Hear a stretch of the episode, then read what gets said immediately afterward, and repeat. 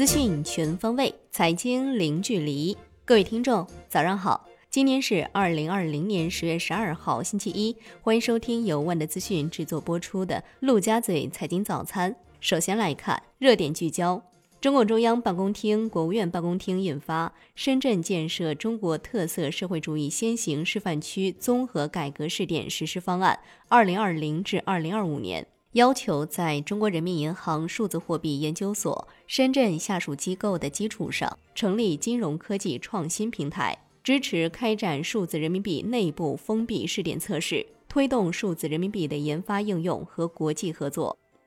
中办国办表示，支持深圳在资本市场建设上先行先试，推进创业板改革并试点注册制，试点创新企业境内发行股票或存托凭证。建立新三板挂牌公司转板上市机制，优化私募基金市场准入环境，探索优化创业投资企业市场准入和发展环境。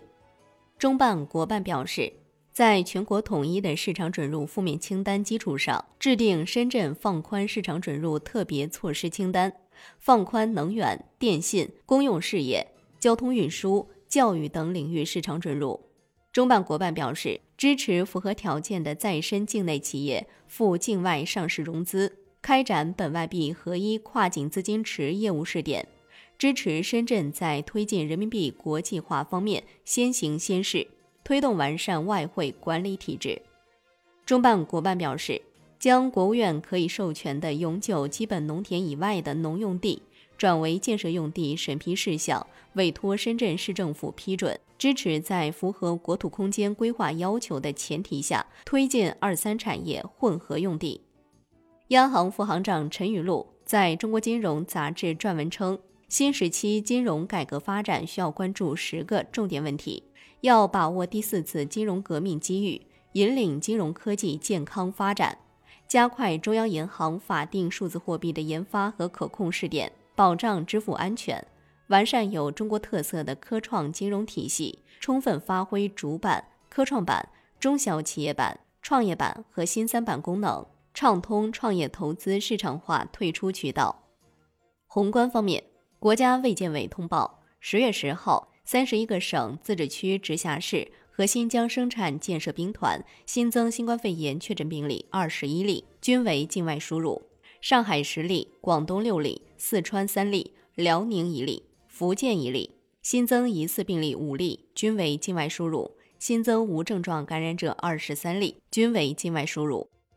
中国中小企业协会公布数据，三季度中小企业发展指数八十六点八，环比回升一点三点，在一季度探底之后，已连续两个季度回升。其中分行业指数全面回升，分项指数七升一降。中兴通讯副总裁李辉表示，在 5G 无线基站、交换机等设备主控芯片上，中兴自研的七纳米芯片已实现市场商用，五纳米还在实验阶段。目前，中兴通讯在 5G 核心专利上达到两千六百五十一件，占比全球 5G 核心专利百分之十二，华为目前占比百分之十八。金融方面，深圳市五万名。理想罗湖数字人民币红包中签个人全部抽出，十月十一号十时至十二号十八时，为其申请数字人民币 APP 使用资格。十月十二号十八时起发送中签短信。深圳滨海基金涉嫌集资诈骗，未兑付十六亿，涉及近两千名投资人，中基协开出纪律处分大单，拟撤销其私募管理人登记，取消基金会员资格。并将董事长林少鹏加入黑名单，期限是五年，取消其基金从业资格。楼市方面，深圳长租公寓小鹰找房暴雷，深圳市公安局等有关部门已介入调查，并组织房东和租户分别填写相关信息。小鹰找房经营模式一直被反复提示风险的高收低租、长收短付。有房东表示。小鹰找房目前显然是资金链断裂，出现大量租金无法兑付的情况。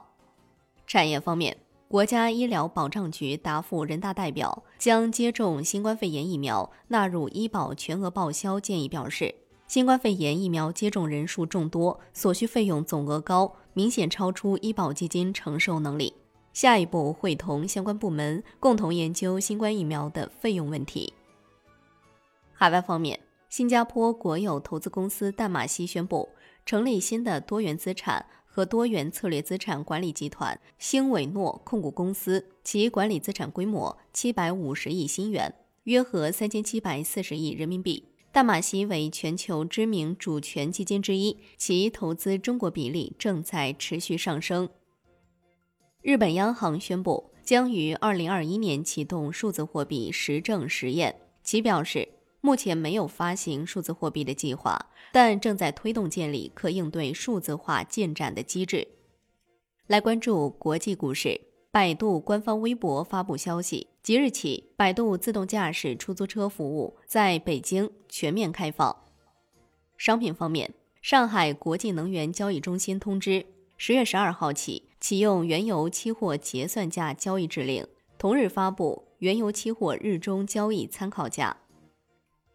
最后来关注外汇方面，央行决定自十月十二号起。将远期售汇业务的外汇风险准备金率从百分之二十下调为零。